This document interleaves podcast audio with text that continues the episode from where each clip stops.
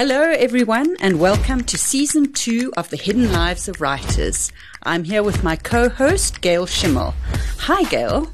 Fiona, can you believe it? Season two. Actually, as I was driving here this morning, I can't believe that we've managed a whole season and here we are again. I know, and I'm so happy with how season one went. We've had such great engagement from the listeners, and I love how the people who've been on the podcast, our guests, have now become regular listeners as well. Absolutely. That's just been, it's been so exciting watching it grow. So, can you tell us how your writing week has been? Because this is how we start off. This is how we start off, and my writing week has been strange. So we're starting on a strange note. You know, I, often in interviews when I'm asked, how do you fit everything in? Which is what one of the things I'm going to ask our guest today. Mm. How do you fit everything in? And I go, I just make it one of the things I have to do on my to-do list. And that this week, it's just, that's been a lie. Um, my, my day job has been very demanding and I have been writing while watching my son do jujitsu, while not watching my son do jujitsu, curled up in a massively uncomfortable chair. There's only one chair that's even vaguely comfortable. And I kind of sit waiting for the, for the class before us, for the mom who's been sitting there to abandon that chair so that I can have the chair where you can work because you can balance your computer on the arm.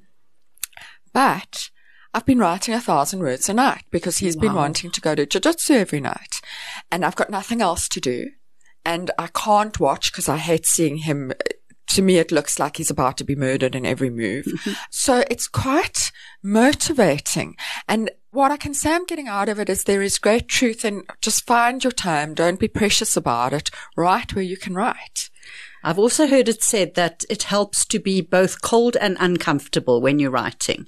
And I certainly find that if I'm warm and comfy, I tend to fall asleep while I'm writing. That is so interesting. I'm definitely massively uncomfortable in this situation. And yeah, I've been productive, so maybe there's something in it. What about you? Have you been warm and comfortable or cold and uncomfortable? Well, a little bit uncomfortable because it's university holidays at the moment, which means I suddenly have a full house with three children at home. And when they get home, they just don't want to adult anymore. They just want to go back to childhood and have mommy do everything. And, and I, I suspect bet mommy wants to do everything. Yeah, mommy, mommy does. Mommy wants them to come home and to enjoy being at home. And I fear the mommy police might come after me for saying this, but I do indulge them. So it's very time consuming, but I'm sticking to my schedule of getting up early okay. and getting my writing done before they have even dreamt of cracking open an eyelid. So uh, it, it's happening. It's still happening. We're carrying on. That's excellent that you've stuck with that early morning routine. Yeah, it's it's the only way at the moment. Otherwise, there are just too many distractions. And does it leave you feeling like you've you've achieved something for the day, so you go into the day feeling more energetic and positive? Yes, I start each day off with I'm just in a wonderful mood. I'm I'm ready for anything. I'm my writing's done. It's behind me. I'm usually quite happy with what I've accomplished. So it's it's a really good start to the day. So, Gail, what have you been consuming lately for inspiration? So Fiona, very early, I think it might even have been the first episode of season one, you told me about a book you were reading called The Golden Couple. Oh yes, yes, by by two authors, wasn't two it? Two authors, Greer Hendricks and Sarah Pekkanen. And at the time, I remember being intrigued, and then when I listened to the episode when we aired it, I was intrigued again. And I think I also might have heard an interview with the authors at some point in this process. And finally, I got around to reading it and I loved it. I absolutely loved it. It's, it's just pure, wonderful domestic noir thriller writing. Um, I suspect they write one chapter, one chapter each from a character. Mm-hmm. Um, and then I read the next book, The Wife Between Us, which might actually be a previous book, but I read The Wife Between Us and it, I didn't think they were going to keep me as engaged again. Mm-hmm. And what I found fascinating, I don't think their books are massively original. Like they're clever and they, but, but a lot of the things, especially in The Wife Between Us are either I've read it before, which is perfectly possible with my memory, or I've read similar books where similar devices were used. But something about the writing and the pace and just the way they do it keeps you absolutely engaged. Mm. And I loved it. Um, so anyone who didn't read it first season on your recommendation, please read it now on my recommendation. it's really just, it's a lesson in, in tight, exciting writing. What about you, Fiona? What have you been reading? Well, as we know, we are not book snobs on this podcast. So I've also been reading something uh, quite light and, and I would even say fluffy and might even have been on a recommendation of yours. I've been reading The Snag List by Sophie White. I have not read that or I've forgotten that I read that, but I don't think I've read it. Okay. Well, it, it's a bit like reading vintage Marian Keyes Ooh. when she was kind of in quite a, a, light phase or maybe the lighter aspects of Marian Keyes. So she's Irish and it's a real throwback to when Irish literature was on the rise and all these Irish women were coming up with their lovely turn of phrase, mm. their lovely sense of humor, their sort of gorgeous offbeat take on the world. And this is very much that. It's about three women in their 30s and 40s who have all really epically managed to mess up their lives. I mean, the one woman is not really sure who the father of her child is. She's married to the one guy, but she had a thing with the other guy and she's not sure whether to tell, how to tell, what to do about this. She keeps sort of looking at the baby and thinking, now who do you look like? so it's, it's this glorious tangle of messed up lives that needs to be sorted out by the end of the book. And it, it does get sorted out in quite a realistic way. It's not just a fluffy wish fulfillment. So I really enjoyed it. I've got the next one queued up on my Kindle and uh, I'm looking forward to it. And the moment we push pause on our recording, I'm going to be downloading it on my Kindle. And I must tell you, Fiona, there are two people in the world whose recommendations I follow unquestioningly when it comes to books, maybe three. One of them is you, mm-hmm. and the other one is our guest today. Our guest today is Amy Heydenrych, uh, the author of the novel Shame on You, which came out in 2018, The Pact from 2019, and uh, Amy was a co-author on the novel Chasing Marian in 2022. She also has short stories in several local collections. Welcome, Amy.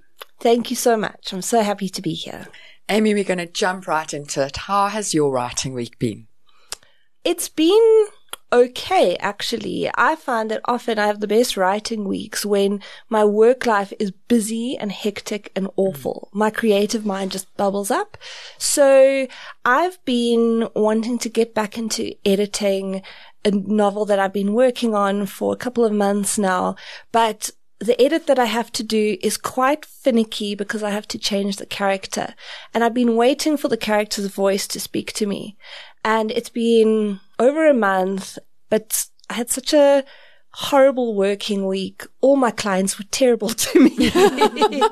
and, and in the midst of that, I actually started writing to calm down. And not only did all my work anxiety go away, but the voice of the character, who she's meant to be in this edit, started coming to me. So that's actually a really good thing. I think, I think this is a good point for us to ask you to go back to your origin story, how you, what does a work week, what is your work week, what is your work as opposed to your writing, and how did you, because you of, of the many writers I know have got one of the most direct dreams of being a writer. I suspect you've always wanted to be a writer, but talk us through that. How did you come to writing and what is it that it is your real job? And I'm using inverted commas there. so I've always been telling stories since I was, when I was three years old, I used to get that old school printer paper that's all connected. With the dots. With the dots mm-hmm. on the side. And my mom said I would just draw like frame after frame, like storyboards. And my dad's an accountant and he would walk in on this and he'd be, and he'd say, I don't understand this child. and my mom said, she's happy. Just let her do it. So I, and then even in junior school, I wrote a whole lot of terrible derivative school plays that never got, that the drama teachers were just, just like put to the side.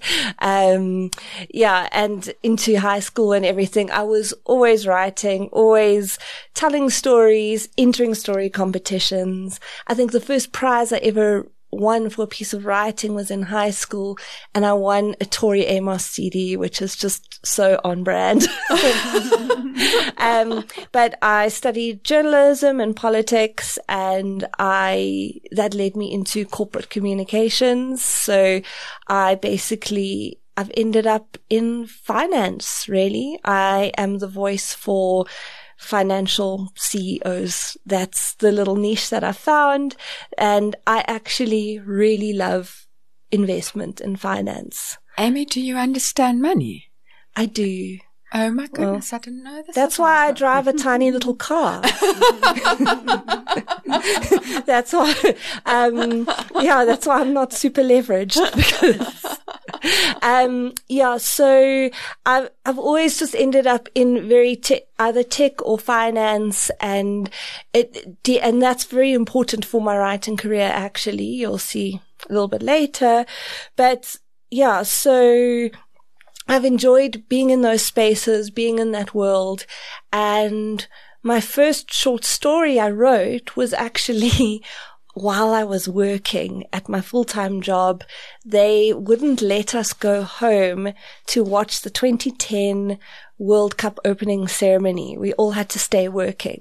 And I was so resentful that I thought, let me just write a short story instead of working. That's amazing. and, and um, that story was the first case of the year that was then published in the Bloody Satisfied anthology. Wow. Um, yeah.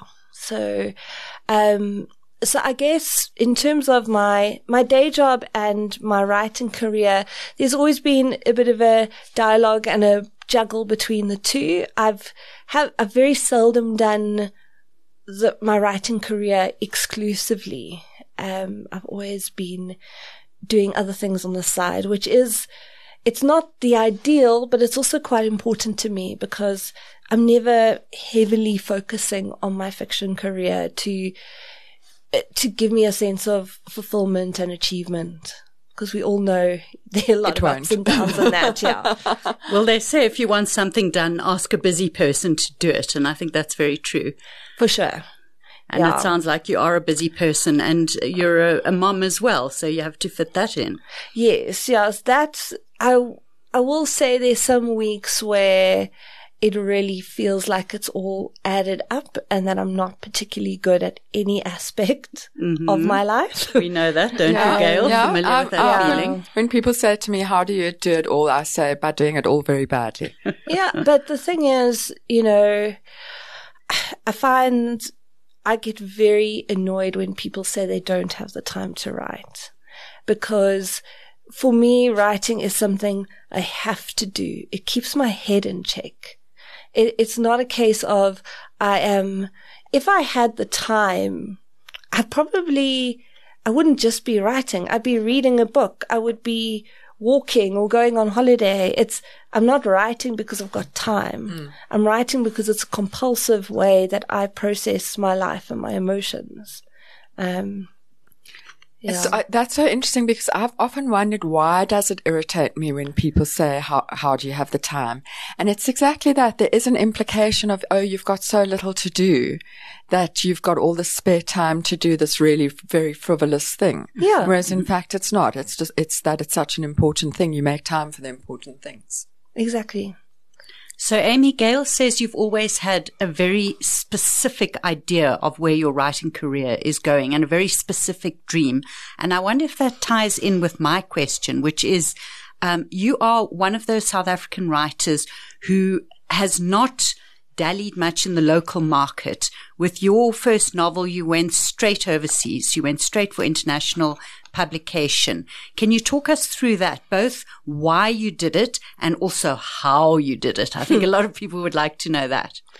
So the journey is, there are a few little um, bumps along the way, and I, I think I wanted to go straight for international because I saw an international path as reaching more readers. Mm-hmm. And I, and that I wanted scale from the beginning. Maybe that's the financial mind in me. and, but it, it actually wasn't something that I pushed for early on in my writing career. So I wrote two books before Shame on You. The first one was a very frivolous dating story that's very loosely based on my early 20s. Mm-hmm. And that I actually sent to a local publisher and it went all the way to acquisitions.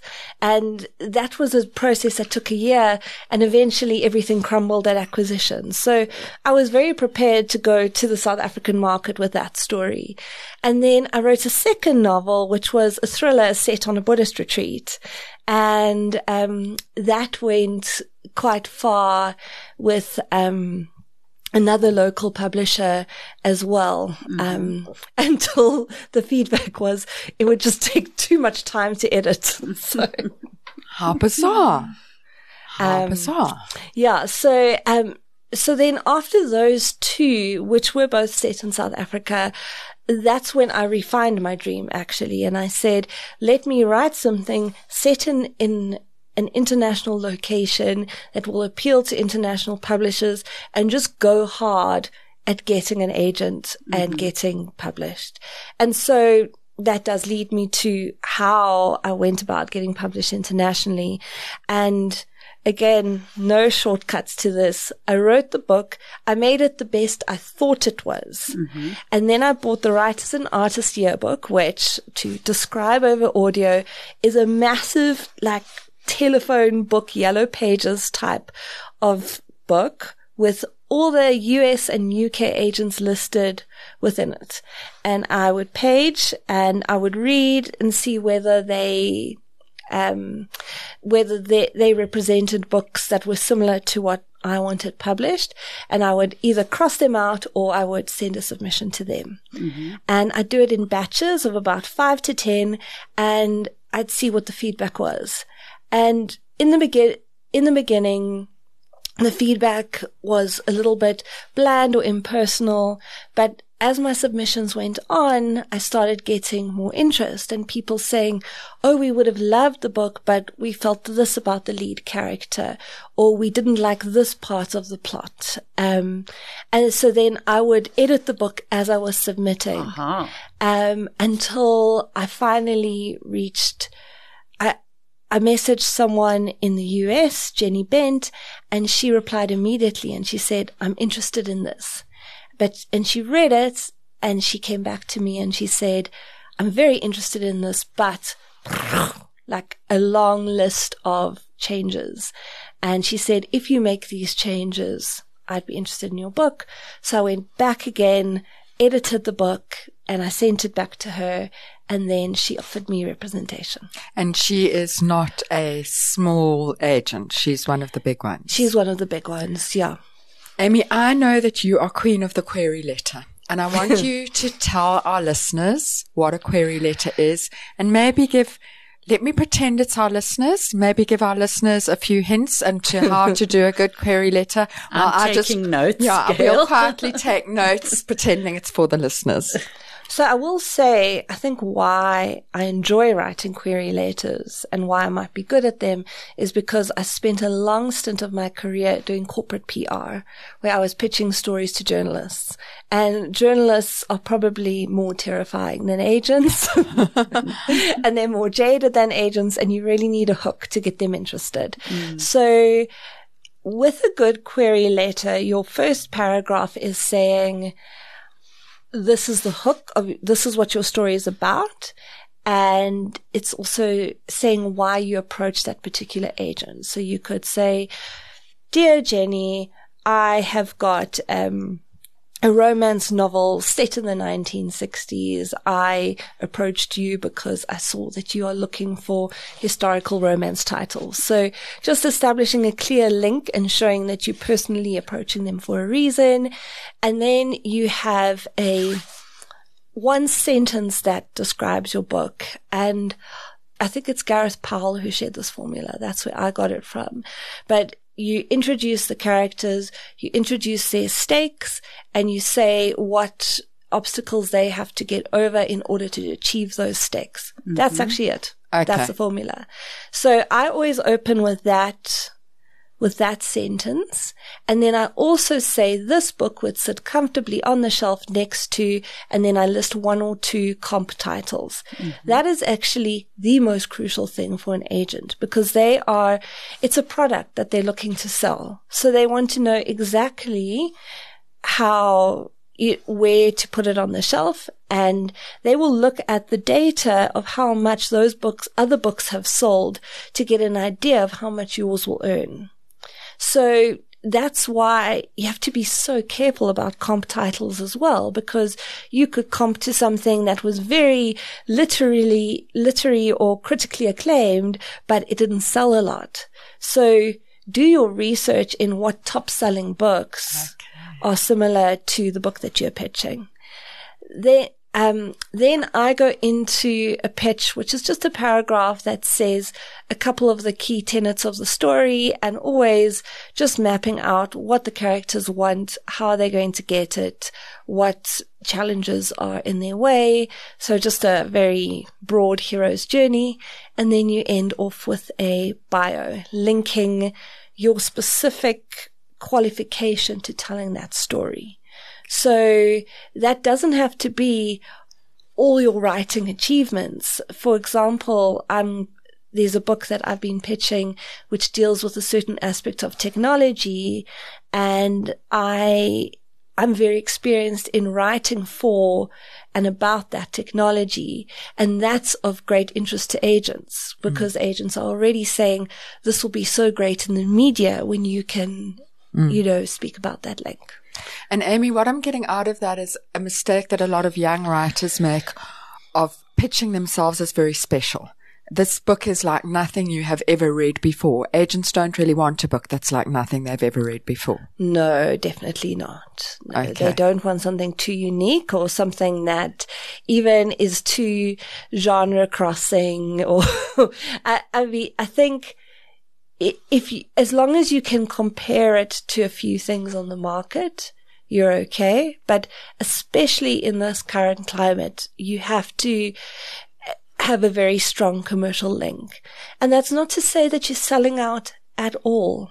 Um, just write the book that's on your heart, but then just package it in a way that people can sell it for you. Very interesting. It is. Um, now, Amy, I know some of our listeners who've had the experience of querying agents are probably screaming at the, their phones right now because it takes so long, especially in these post-COVID days, to get any kind of a response. Mm. These days, a six month wait is not at all unusual. And they do say that bad news travels slowly and good news travels fast. So if, if it's good news, you hear quickly. If it's bad news, they sort of keep you waiting for six months. But uh, how do you negotiate that, that those long wait times or are you getting quick responses these days? So it depends. I think my secret is just volume. Mm-hmm. I pitch a hang of a lot and when I'm really consciously pitching a book, I'll sit every, I only have time on a Sunday night.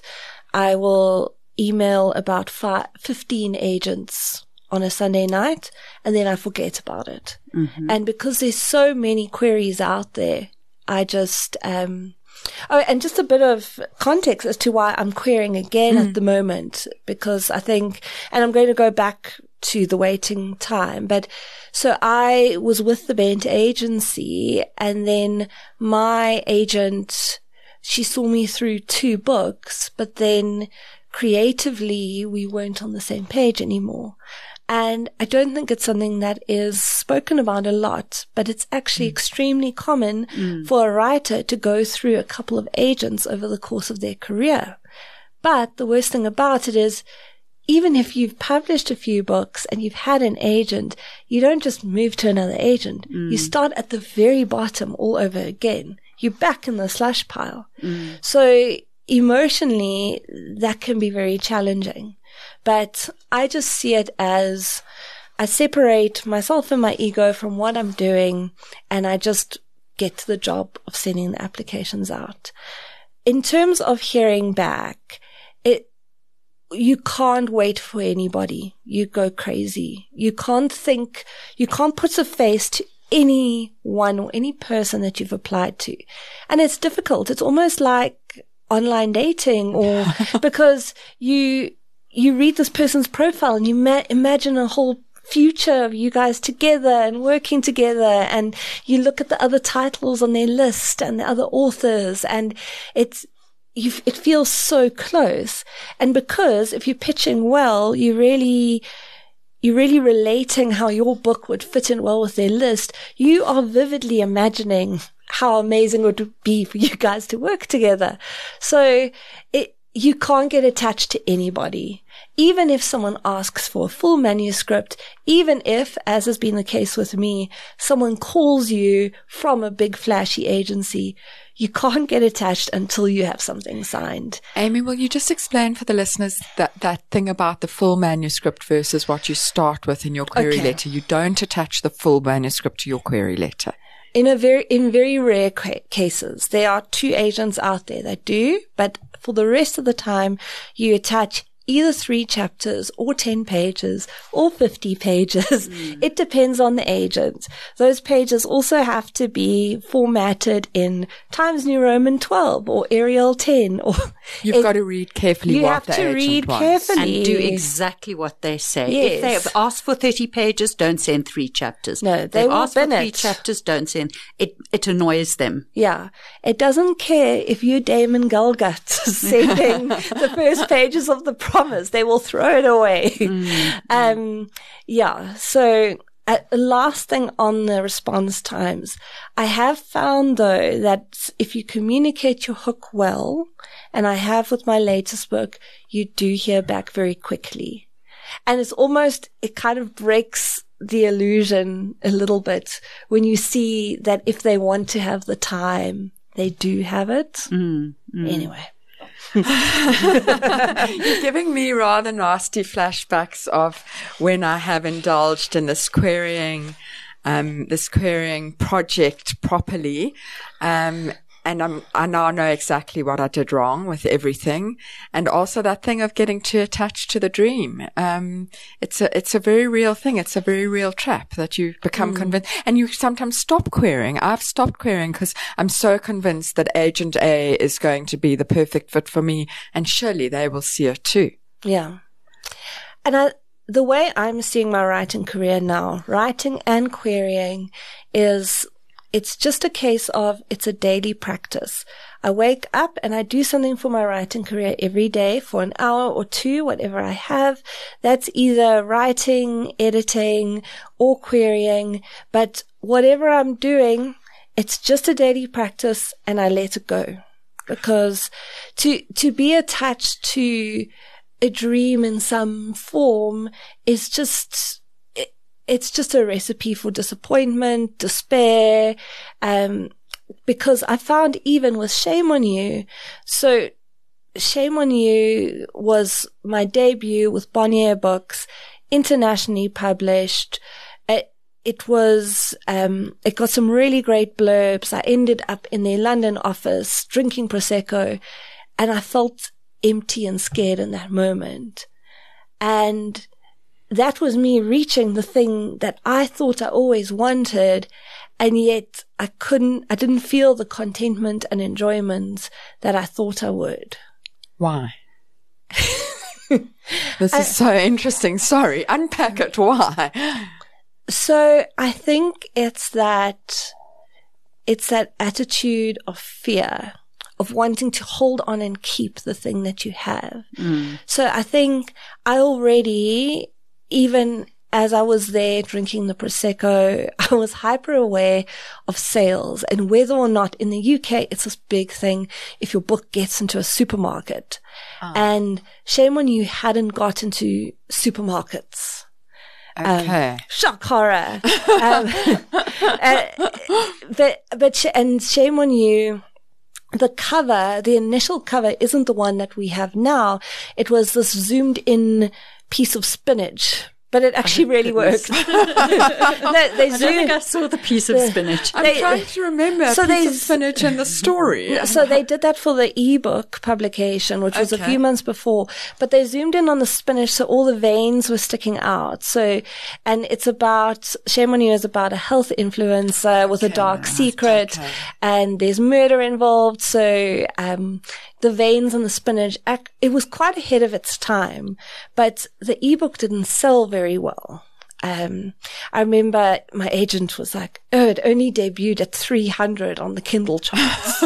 Sounds rather good to me. But, uh, But- okay. but South that- African writers are like, oh, 300 on the Kindle charts. But the thing is, the standards in that market are just so ridiculously high. For a debut, they're looking for hundreds of co- thousands of copies in the first few weeks. And if you don't meet that, they almost give up on you. Um, so I think I was, I was trying so hard to be the thing that they thought, that I thought they wanted me to be and to, you know, hang on to the success at, in some way that I wasn't really in tune with how incredible that achievement was. Mm. I was looking for the next thing, I suppose. And I think that's one of the things that you and I have talked about that you, you tick all the boxes, you reach all the things, you get the agent, you get the international publishing career. It's no guarantee. A year later, you can be back in the starting block, like you said, looking for Yeah. another agent. It's no guarantee that now you are an international best-selling writer. International publishers will often say that a book didn't sell as much as they hoped. But just because a book doesn't sell amazingly in the first month doesn't mean that it's not going to be successful. So for Shame on You, I got my royalty statement the other day and I've sold 44,000 copies. wow. And, but that's, those copies only sold about two, three years into the book being out because of mm. word of mouth. And in certain markets, so in India, Shame on You became really popular. And then in the US, Shame on You went on special on Kindle and then suddenly everyone was reading it and talking about it. So 8,000 of those 44,000 sales happened in the last four months. Very Um, interesting. So, it's got a long tail, that book. It, yeah, I think the great thing about that publisher is their distribution was very strong. So it's ended up in all sorts of random countries over the years. And then if people connect with it, it gets a readership. But yeah, I think what I've learned is that the, the path of a writer and a book is not linear. Hmm. It's, you can write, you have to write the best possible book you can that reflects you know, the reason that you wanted to engage with this topic and that character. And then you let it go and you can't expect that it, it will just hit the Sunday Times bestseller list or any of those things because that is what we see in the media is that we see these authors that come out of nowhere and they are um, a startling debut and then they debut on all the bestseller lists and then they get the movie deal. But actually, probably behind that story is not only a lot of work and struggle on the part of the author, but a lot of marketing budgets on behalf of the publisher. Mm, mm, mm. I think a lot of our listeners would be interested to hear, especially if they are South African authors. Uh, you set Shame on You in London. I wanted to ask you about setting books in an international city. Had you lived there? Had you just done your research? How exactly does one get those details right? So I lived in London for a couple of years in my 20s and that's why, and I set shame on you there and a lot of the places that I, that I write about in Shame on You were places on my route to work in the morning. And mm-hmm. so I knew them quite vividly. But my best friend is British and she still lives in London. And for that book and subsequent books, I often have her go into a cafe and she just films, she pans her camera around the cafe so I can describe it. Or I'll say to her, if I'll ask her questions such as if you are buying a present for somebody, you know, that's a family member, where would you go? Or that sort of thing. So just those everyday little details I'll ask her as well. Um, and also just I, there's a lot of strange clips on YouTube where people just post city, uh, you know, streetscapes or mm, there's a mm. guy who's been very helpful to me. he just, he walks just along streets in London and records it. And that's really great. I wonder who other name writers wants to watch someone walk down streets of London. What a what a strange but useful thing to do. Very useful, yeah. Amy, when we did Chasing Marian, because I'm one of the, your co-authors on Chasing Marian, what was that? Was the moving back to Johannesburg as a writer? How was that for you? Because Chasing Marian is very much uh, your your character in Chasing Marian is a very Johannesburg voice, a very Johannesburg character, and very based in place. Did you love it? Did you hate it? How was that changing place? I really loved it. I, it actually made me want to write more set in South Africa because I think that setting is a character on its own. And when you know the character of a city so intimately, you just write better. And I think there's an ease to the writing that perhaps wasn't in my earlier books that are set in other places. So my next book that's coming out in March next year mm. is set in Cape Town and that's where um, my family is from. And there's this particular place in Cape Town where I spent a lot of my childhood, and that's where my next book is set. And it really it adds so much to the story. And with Chasing Marian, one of the best reader feedbacks that I've received is from someone who lives in Hyde Park who said, I can't believe you guys even included the lawyer who's always on his phone in Tasha's. I've never noticed him actually, but maybe I he haven't He sits on the side time. towards exclusive books and yeah, any details of the case will be revealed as he has breakfast. I think I've seen him at George's when we had supper one night. He speaks in a very loud voice. Yes. Okay, I know him. I know him. Good. and Amy, the next book um, is being published by a South African publisher, yes. and that one you took straight to a South African publisher. Talk to us about that decision. So, sort of straight to a South African publisher. I had a a short little journey. Um, so this book is called Bad Luck Penny. That the title is going to stay. And it is a multi-layered family saga set against some political stuff happening in South Africa at the time. And I, it's my best writing, I feel, because in my writing journey, that's that's where I landed. I just wanted to write something that felt true. And this book came as a result of me doing the commercial thing, feeling not only a little bit dissatisfied, but also feeling like I hadn't shown my full self as a writer to the world. And I'd sometimes feel embarrassed about that, that I wanted to write to the best of my ability. So I wrote this and my comp title in my pitch was Sorrow and Bliss, Meg Mason. And I pitched it to a handful of agents. I didn't go big.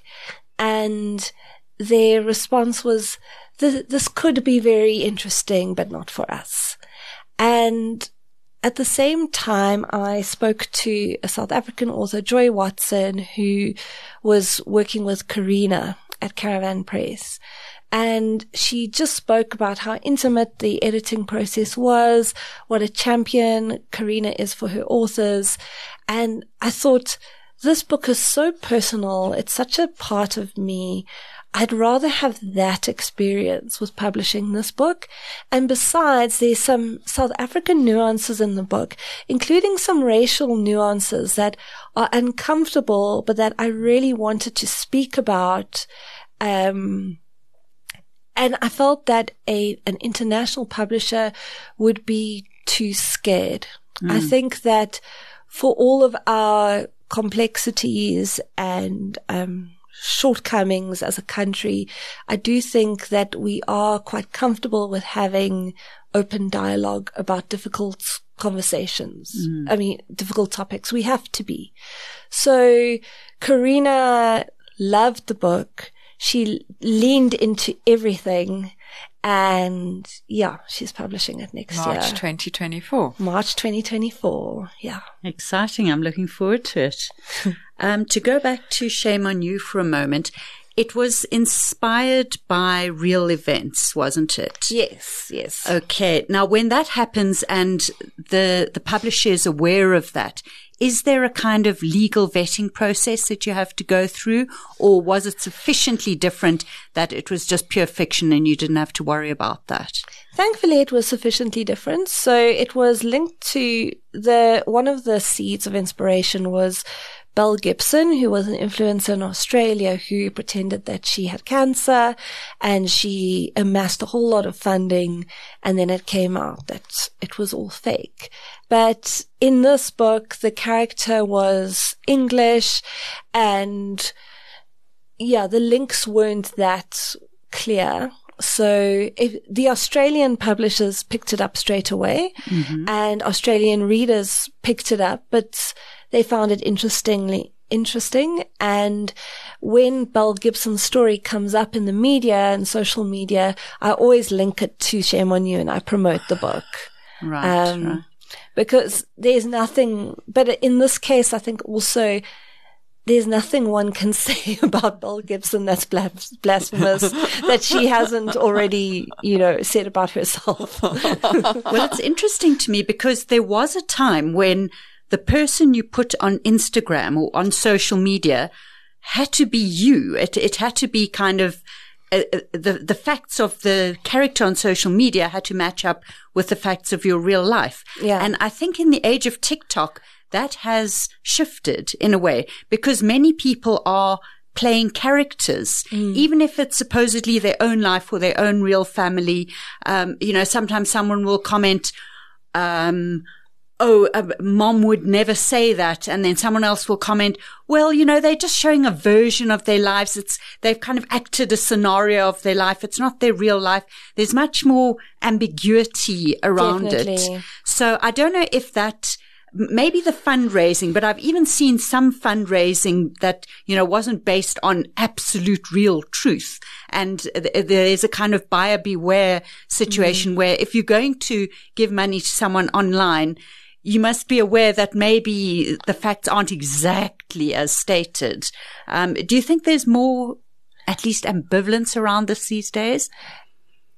I think so. And I think there has been a maturing in how we engage with social media and a real sense of the distinction between reality and social media. Mm-hmm. And I think that's actually why Shame on You got popular later on in its right, cycle right. because I think the book is quite critical of social media. Mm. So I see, and I, I, do actually read reviews because I want to be better. So I like to see what reviews say.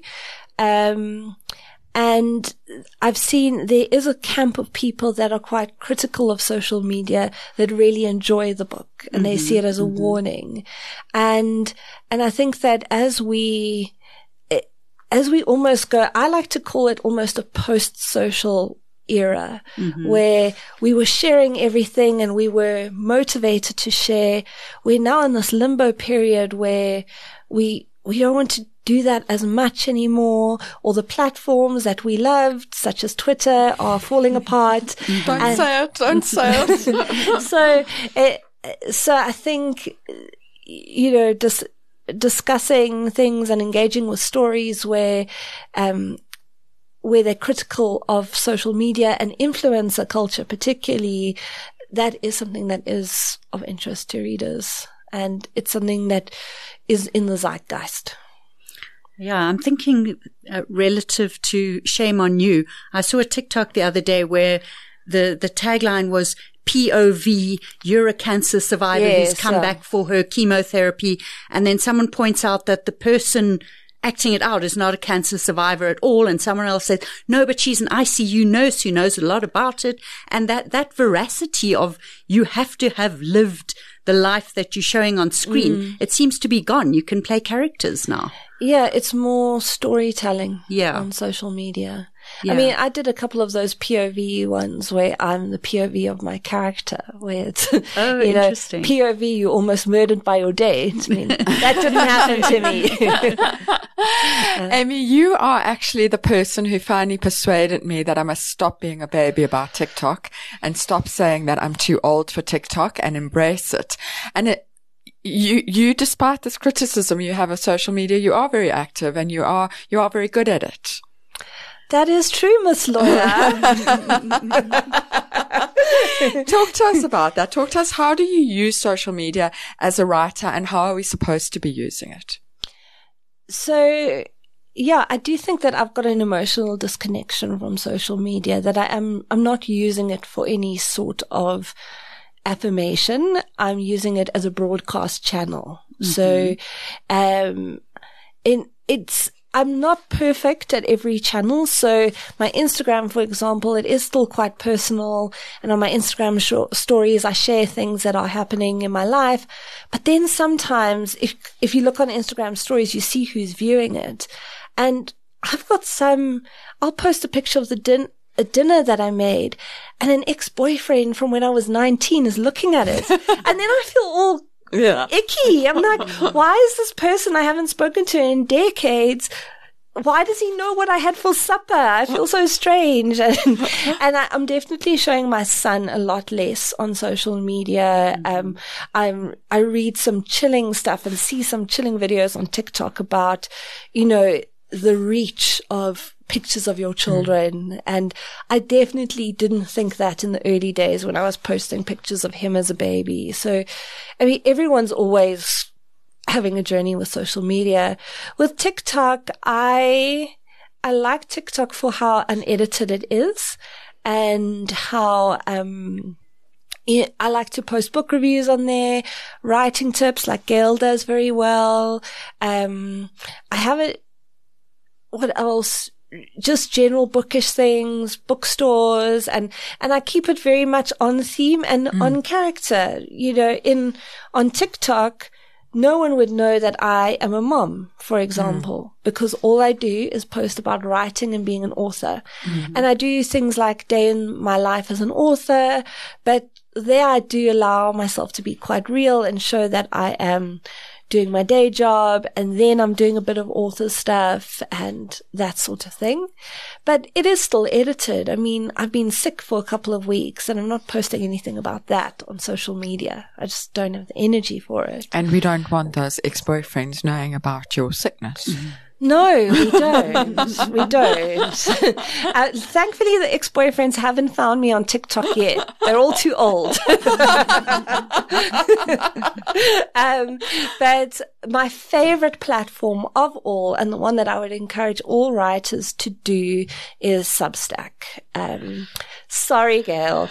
Um, a Substack newsletter because there I can tell the story of what's happening in my life as an author, but I can also recommend books and podcasts and, um, you know, string everything together in terms of a wider story. So social media, they're all these little snippets and you have to work very hard posting constantly to link them all together.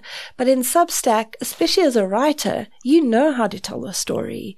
So you can, and even in my substacks, I am revealing some vulnerability, but not all of it. You know, um, it's not, not everything is out there on the page. And, and I think you can be quite measured in what you reveal to your audience. Amy, I think my resistance to, to Substack is it takes from your writing time. It's writing. It's, you've got to, it's, it's not like a TikTok, which you can quickly do um, you've got to sit down and you've got to write. Do you not feel like it's stealing your, your writing time? So I have different levels of writing. So there's focused writing on a book, but then I have just general writing like writing in a diary or morning pages if anyone okay. does artist's way. So I take Sunday as clearly my day where I just do all these things.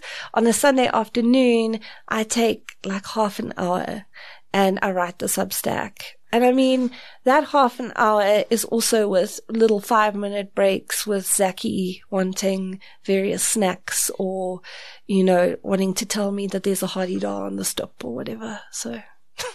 And is your Substack for subscribers or just anyone who signed up? It, it's not paid. No, mm-hmm. it's just open. So people do subscribe. Um, but I also share the link on all my social platforms. So people like Pam don't subscribe, but they read it on my social I read media. It, I read it, but I don't know that I'm reading Substack when I read it. Yeah. I think I'm just reading a newsletter. So that's also interesting. Before we run out of time, I just want to ask you about genre change. Okay. Because I know that you have, you are doing that and you sometimes amaze me with your flexibility. In fact, Fiona is the similar writer to you in hmm. that your flexibility about genre that we'll be chatting and then you'll suddenly go, Oh, I'm thinking of doing da da da da da. And it's completely because when I met you, you were a thriller writer. In my head, you were a thriller writer, but actually you're going all over the place with genre. I am. Talk to us Yeah. about it. What can we expect maybe and how is it writing different genres? So for me, I'm just more focused on the story. The story comes to me first, and then it, I'll see what genre that fits into. So thriller, that was my first genre because at the time it was what was selling best. So, and I think I also, I hadn't had a child yet and I had a whole lot of leftover angsty darkness that I needed to put into stories. And both my thrillers are based on real things that have happened to me. So there is some trauma in both those stories and I wrote the trauma out in those two thrillers. And while I do have a couple of thriller ideas left in my brain, I don't have enough trauma to fuel them. Touch wood. Yeah, yeah. um, no, it, it's, I, and I think I deal with life in a different way now. So I, I, I find that dark tone very hard to sustain in a thriller. So I've always loved a more literary voice. That's why I loved short stories so much. Something, and by literary, I mean because all genres can be beautifully written. I just mean a bit more experimental with form and narrative. So I love that. Um, I really want to write a children's book. Um, Zach is intent on me writing a children's book and I have an idea that I'm playing with. I want to start with a chapter book, so a little bit longer because I just find picture books absolutely daunting. So, but maybe a picture book one day. Um, and yeah, there is another book in the wings that I'm working quite hard on.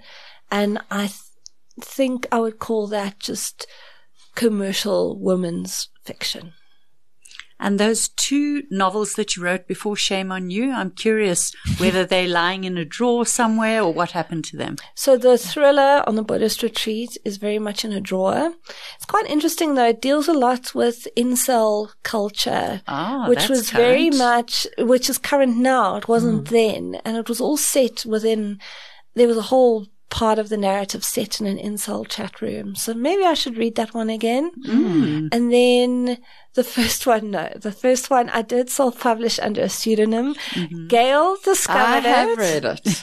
But- I loved it. it, it was, it was really It's fun and it's light and it's funny.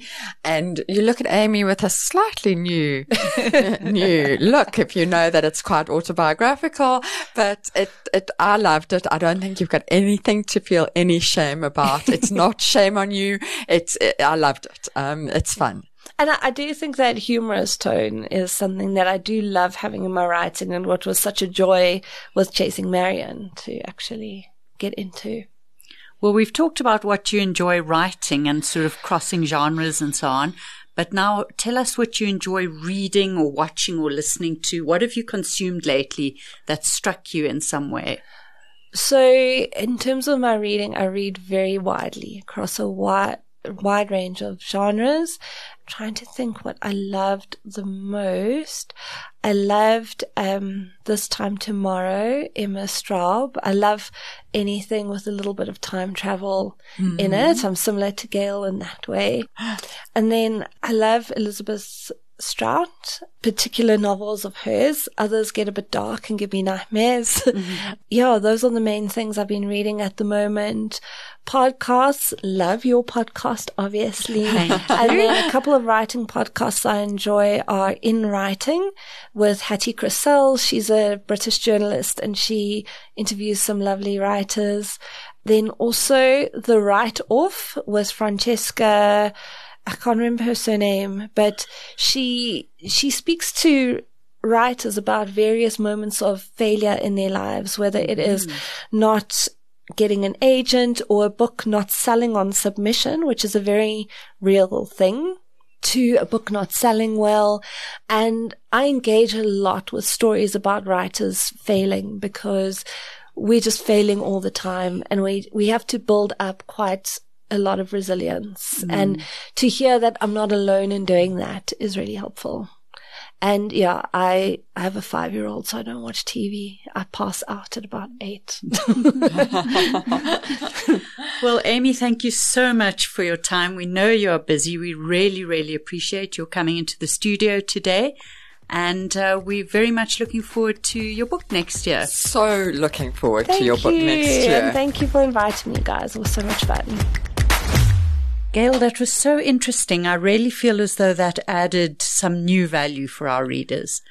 I think not only for our listeners, Fiona, not our readers, um, not only our listeners, but for me, I learned a lot from that about the query letter process. I've been doing it so wrong. Mm-hmm. Um, if I ever have to do that again in my life, I know a lot more about it now.